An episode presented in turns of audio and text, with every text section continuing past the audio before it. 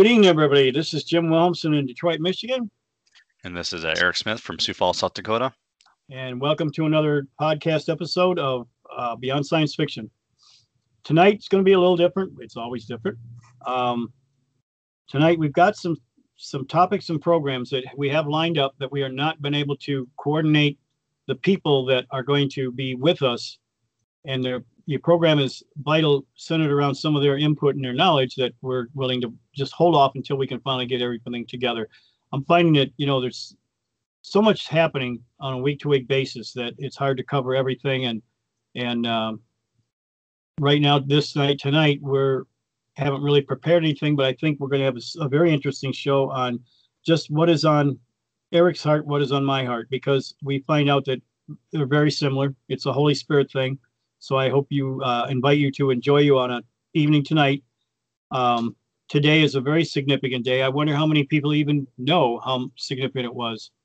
June sixth, nineteen forty-four, Operation Overlord, the largest invasion of a military invasion ever recorded in the history of mankind. That was a pivot point that changed the destiny and course for many nations, for many people, for this whole entire earth. Um, This was the Normandy D-Day invasion. It was earth-shaking. And unfortunately today, I think amongst younger generations especially, they don't even know what this day means. It's very significant. So, um, Eric, you know, as we were talking before we went on the program, we both realized that we had the same concerns this week of Normandy and uh, June sixth. So here we are, June sixth, twenty twenty-one. Um, Go ahead and, you know, you go ahead and start uh, what's on your heart about that and what have, what have you perceived and, and uh, why is sure. it important? Well, June sixth obviously is D-Day invasion, for probably the more familiar term for most people. Um, so last night um, I went to bed early uh, and I ended up waking up about, uh, it was probably almost almost one o'clock in the morning. Um, and this has actually happened several times in the last couple months, but uh, this particular night I woke up, couldn't sleep. So I went downstairs and, you know, the T V, uh, my wife was laying on the couch, uh, asleep. Um, the T V was on, uh, but I was just having a struggle falling asleep. And finally, um, I did end up dozing off, um, maybe around two o'clock, two thirty a m And then around, I would say it was, I had to go check my notes again, but around three thirty-seven a m or it was four thirty-seven a m I have to double check.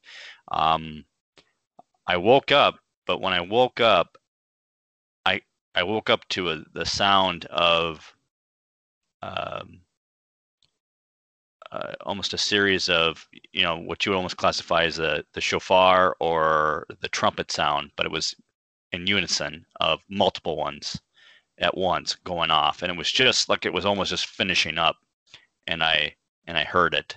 Uh, actually, I, I got up and I, I ran to the window because I thought maybe it was coming from outside. Uh, I, my windows are old, so you can literally hear anything outside through them. Um, they need to be replaced, but that's another story. Uh, but the it was obviously not coming from outside of the house; it was coming from in, inside. I heard it inside the house, so. And I was just mentioning this to a couple of my friends uh, today here in town uh, about what I experienced. And like, well, you know, it's June sixth. It's the Normandy D-Day invasion, right? Um, like, yeah, well, you remember Mark Taylor's prophetic word about D-Day, the D-Day invasion, the launching platform for the army of God and the end time harvest. It's in his prophetic word, I said. So I've, my sense and was that was the basically the the kickoff to what is about to happen um, here in the United States, and this obviously parallels with Trump. Um, the reset, the reset that's coming. X twenty-two just came out and said it's time for Trump to return back to the White House. So, as the forensic audit of the voting thing gets continued to exposed. Um, I even noticed that C N N was panicking now. They're talking about what's, you know, yeah, Trump's going to be back in office by August. You know, this is a this is a coup attempt. You know, they're all getting prepped yeah. for they know what's coming. They can't stop it, so they're trying to hold off as long as they can to pl- uh, downplay it. But they're going to f- all the forensic audit stuff is they have all the evidence. It's going to come to light, and they're just not going to have a leg to stand on, and the media will have to actually deal with it. But but there's a culminating culminating of a lot of things, you know, with, with the reset, with the uh, the rapture, and the the counter one with the whole U F O alien thing. So, but that is kind of the compilation of what I experienced last night. So, well, you know what's for, sorry, one more tidbit. I, for some reason, last night I got real emotional after it it happened. Started bawling. I don't. I've been that way as of lately. So just because of you're trying to process everything that's, you know, about to happen, and uh, it's been a little bit of an emotional thing toll um, on myself. So, but anyways, go ahead, Jim. Well, I think that's happening to more and more people, even in, you know, people I'm involved in ministry here in Detroit, and um, you, me, uh, you know, I've been I've been full of tears lately a lot. Not that I'm yeah. sad or just worried or despaired or anything like that. I have all the hope in the world, but it's just knowing clearly what's we're about to face, and then seeing all the people that are so oblivious, so not aware of what's going on. And um, that's what I get sad about. People are not ready. People are not knowing what's going to hit them. But then again, that's part of the shakeup to wake up. I guess yep. that's where I have to really trust and believe in the Lord. But it was it was overwhelming for me yesterday. I I had a rather odd but interesting day. Uh, we had an impromptu Uh, ministry meeting, which was long overdue and much needed, and and it went off, and I think we started heading and addressing certain issues that are going to ultimately get us in the right place and the right uh, thing as a body, just developing into a bifold um, biblically based ministry. So we're having growing pains, and I think everybody has the, the right spirit. We're going to get victory, we're going to over it. But I mean, right now it it's so drama wise, you could fill a couple of episodes of Jerry Springer with, you know, some of the goopy stuff that's going on. So it's it's tradition. I mean, it's it's just the way things are right now for the whole world, secular or Christian. But um, somebody, I get about fifty videos that people want me to watch, you know, every day. And I obviously can't watch all of them. Some that want to talk for two or three hours on stuff. And I would love to do that, but I just don't have the time anymore. Yeah, As we don't have we don't have the cycles, so no.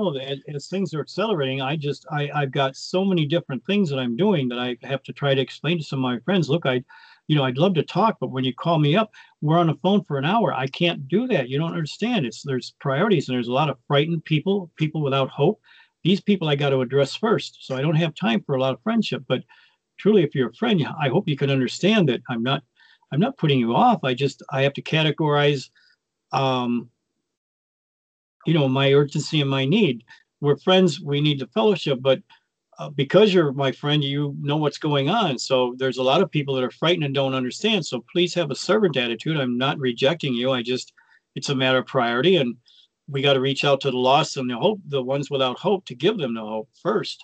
So if you can, you know, I, I told one guy, you know, if you can promise me when we talk and I say I got to go, let me go. Okay. I can spend fifteen minutes on the phone, but I can't be spending an hour on the phone. I don't have that time. And I can ask you ten times and you're still talking. And can you can you help me out on that? Then I will answer the phone. And otherwise I don't, because I can't afford the time right now. And I'll usually text something back. What was up? What did you need? So I don't completely ghost them or anything, but at the same time, I'm only one person. I only have so much time that I can spend doing things. But I was greatly affected today. I'm a history nut, you know that. And so I, you know, this day was the day of the Normandy invasion, uh, D-Day invasion, the the time that was the largest military offensive that ever was recorded in the history of mankind. And one video that somebody had taught, showed me, and I watched it, and it was... Uh, The cameraman was in nineteen forty-four in June. He's photographing these kids that would be my grandfather's age, my grandparents' age right now, if they were still alive. But these were eighteen, nineteen-year-old kids, all in military bat, combat readiness, and they're on a landing barge getting ready to go on to um, uh, Omaha and Utah Beach, where most people in Omaha were wiped out. And these kids are scared to death. And you could see the fear in their eyes. And yet you see that they were willing to sacrifice their lives. Most of them knew they were probably not going to make it. You could see it in their eyes, but they had a determination to do whatever it took to put an end to this war so that you and I, future generations, would have the freedom to still speak English, to right to bear arms, the right to freedom of speech. They were willing to sacrifice their lives for that. So I see some of the talk nowadays with the younger generation, especially, uh, even some of my the liberals in my generation. It's just, it's heartbreaking. I mean, um, you know, I hear even from many Christians saying, well, I don't vote because it's all rigged and it, it, my vote doesn't mean anything, so it doesn't matter. You know, I wish you would, I wish I could grab you by the back and neck, sit in front of that video and look at those scared faces and realize those were people that sacrificed their life to give you the privilege to complain and whine and cry. I said, if you have no other reason, get off your lazy butt and go vote for whoever and whatever you can and vote for the right thing. You have a sense of right and wrong. You know what is right and wrong, and vote accordingly as a Christian, how you should vote biblically. Um, Don't do it because you're expecting any kind of change. That's God's business. But you know what? Do it out of respect that that kid was willing to save his, spare his life to die for you, to have the privilege to continue on. If for no other reason, that's a good darn reason to go ahead and, and vote out of respect for them. Whether, regardless of whether you think it's what the outcome is, that's not your job. That's God's job. So it even angers me when I hear some say, well, they were just dumb puppets. They didn't realize they were gullible. It was their choice, and so they were foolish. They should have listened to, uh, listen to what? Whiny crybabies like yourself? They didn't exist back in those days. That's, that's what you don't seem to understand. Everybody knew they had an identity in America as being a Judeo-Christian America. They knew that if, if Hitler or Hirohito won, they would be not allowed to have any of the rights and privileges that they have. Their culture would not be allowed to exist. So they had nothing to do but to fight. The prevailing attitude back then is let's get, let's let's fight, get rid of these idiots. God's in control. We know we're going to win. We're the good guys. So let's get this taken care of so we can go back home and, and live our lives in peace. That was the prevailing attitude back then. There was no protesting uh, and the crazy crap that exists today. When I was in the Army in Vietnam, I didn't go to Vietnam. I was in uh, missiles and I stayed stateside, but I had to wear my uniform to go to through the airport. And I remember one time coming home in the airport and they started spitting on me. And, the, you know, the barricades and everything were close enough where they could spit on me and call me a baby killer.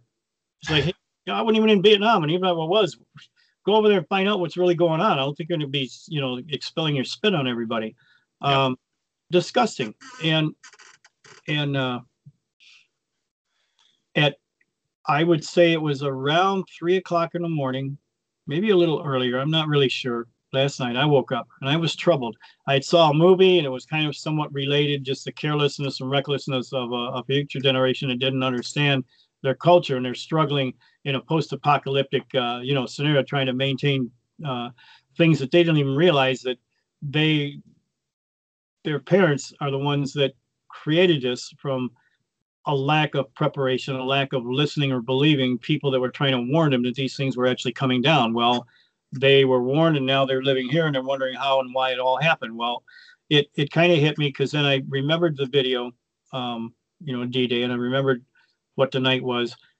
And even amongst people that I talked to that day earlier, so many people had no clue of what that day was all about and what happened. And somebody had gotten...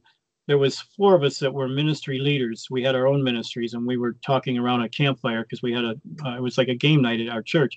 And one gal come out there, and she says, now, and she sat down, and she says, now, politics has no business being here. Why are you guys talking politics? You should leave that at the door. You don't, because there's not a clarity of who's in leadership or anything like that. I, uh, one guy started explaining, I and I, I calmed him down. I said, let's, how about the weather today? You know, and then, you know, and I was hinting to him, just picking up for a fight. Yeah, there's no sense of going here with them. Uh, it was a younger person. She's in rehab. She's got her own issues and everything. She doesn't really know. So let's just be gracious toward her and, and let it go. But on another day, if there was clear authority and established and everything, I would have given her a choice that, you know, ma'am, if you would like to stay here by the fire, we will go and leave and go inside and pick a quiet room where we can discuss, have our discussion. Or if you'd rather go inside, you can find some like-minded people and, and feel comfortable with them, and we can resume our conversation.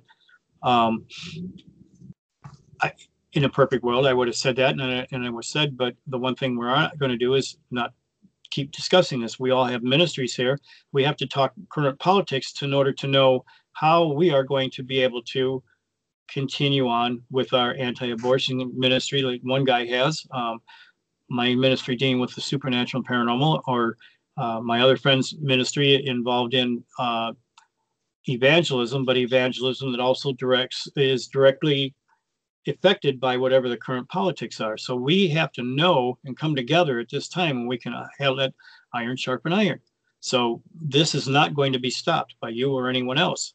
As important it is for you to not have to deal with this, and we appreciate it and understand it, we have to deal with this. Somebody has to deal with it. Our ministries depend on it. Other people that are affected by our ministries depend on it. So I hope you can understand that. That's what I would have said under perfect conditions. We're not in perfect conditions now. This is a thing where, you know what, just let it go. God's in control. He's got a plan. He'll work it out through our ministry in its own time. But we did decide to go into the room and find a, a quiet place where we could continue to uh, share. And we had a great time and accomplished everything.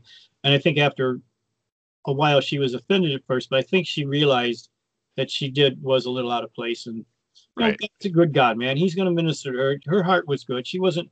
She was doing this out of ignorance, not out of, you know, a meanness or anything. And I, I think, unfortunately, within the body of Christ, we're all caught up in that to some degree or not.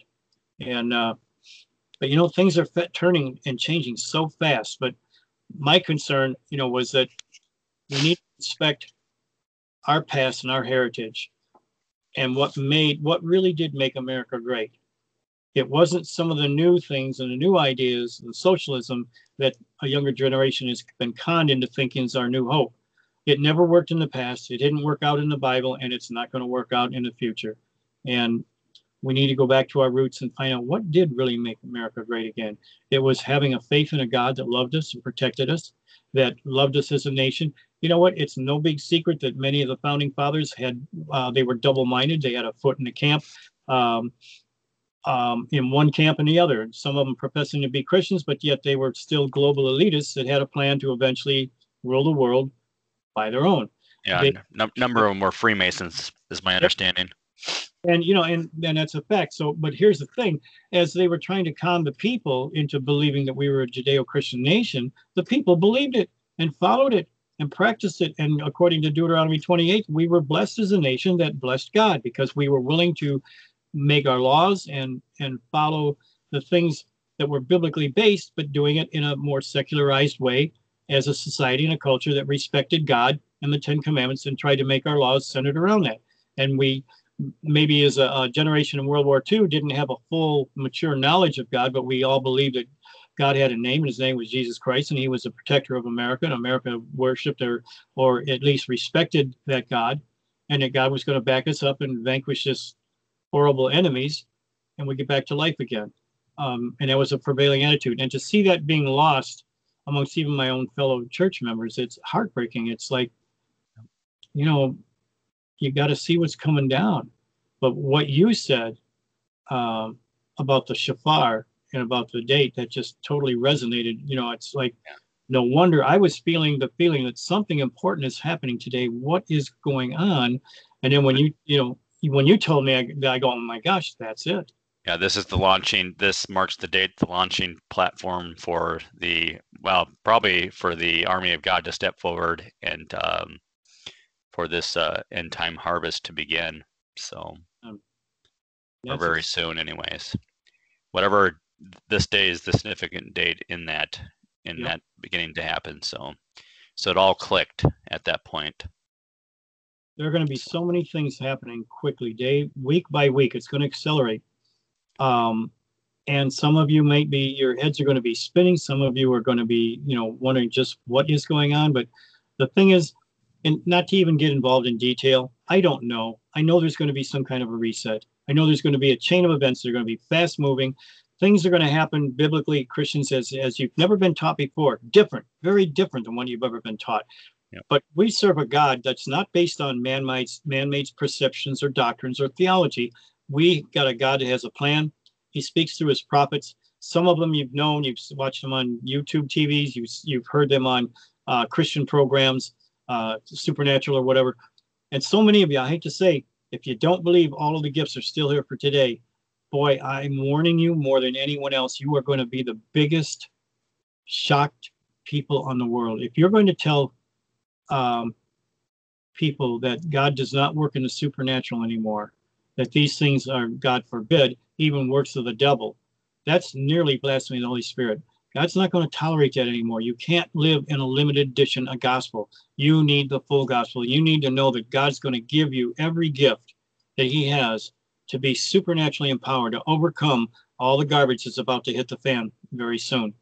If you don't, that's one thing if you don't want to be a part of it and you refuse it. But if you tell others that they're practicing witchcraft or that they're evil or that they're doing wrong, you're almost blaspheming the Holy Spirit. Now, I'm I'm a Calvinist, and so is um, um, Eric, and so we don't believe you're going to lose your salvation over this issue. You sure aren't going to have a lot of rewards when you go through the Bema Seat of Christ and all your efforts end up being wood, hay, and stubble, because you're going to tell Christians that they're not supposed to do this. What, you're supposed to tie one hand behind your back and, and just use your intellect or the word of God, the logos, but not the rhema? Um, you know, you need, you need to shake up to wake up, and that's what part of this reset is all about, to get all of us on the same page. You're going to realize when you're backed up to the corner, you need something supernatural. You need something like, uh, you know, an instant of working of miracles, or maybe um, um, to see deliverance or to see instant healing. Um, if you're going to block that out of your mind, you're, you're not going to get it. You'll be the one in the FEMA camp wondering, how did I get here? And I'm going to be free. Uh, some of you are going to be invading Israel, uh, thinking that the people there are evil. And I'll be sitting on the shores protecting Israel, uh, Israel, because I read in the Bible, not where they're at now, but where they're going to be, according to Zechariah. God, everything's got to be based on, by, on the Bible. What does the Bible say about itself? Not about what other people think it says. We're all entitled to our feelings. We're not entitled to impose them on others. They have their own free will. So I think that pretty much wraps it up for tonight. Um, yeah. Really pray, everybody, about December sixth. Go watch some videos on, on December sixth and what really happened. If you can find the one where it, uh, it was a Christian-based video. I don't even know the name of it, but it showed the Normandy D-Day invasion, and it really causes you to reflect on how important and significant that day was for those people in that generation that were willing to sacrifice everything for you to be here where you are today. I hope everybody will have a new appreciation. Um, Winston Churchill said, those that refuse to learn from the past are doomed to repeat it. And we don't need to repeat it. We need to do something different and something new. That's what God is trying to take us in a new direction. So everybody, uh, thank you for listening to us. Really pray and get close to the Lord and ask him about December sixth. Ask him about the things that are about to happen and how and what you need to do to prepare for them. And after you pray that prayer, listen and watch. Keep your eyes open. Keep your ears open. God's going to start talking to you, whether it be turning on the radio or watching a, uh, a YouTube video, and all of a sudden maybe the thing changes to a different video and you're wondering what the heck happened. Well, just maybe listen and be careful. God has a way of redirecting your life. If you're not exposing yourself to the things of God, God will make it happen to where you will be exposed. Somebody come up, hey, do you know about this? Or, you know, and just pray and then watch and listen. God's going to direct you. He's going to inform you. He's going to prepare you. So with that, I'd like to say, you know, God bless, and I'd like to end in a little prayer. Father, for everybody that's listening to this broadcast tonight, I pray that you would encourage them, lead them and guide them, uh, replace their fears, their anger, their sense of hopelessness, their disgust, whatever their feelings are, that they're unsure and uncertain about the future. Lord, I pray that you'll start directing them to show them your power, your love, your plan, and your provision and protection, so that they may have the peace that passes all understanding, that they'll be physically uh, prepared, they'll be spiritually prepared by your word, by your, the rhema of your spirit of your word, and emotionally prepared to endure until the end and to be victors and overcomers. In Jesus' name we ask, Lord. In Jesus' name, amen. Amen. God bless everybody and good night. We'll see you next week. Good night and God bless.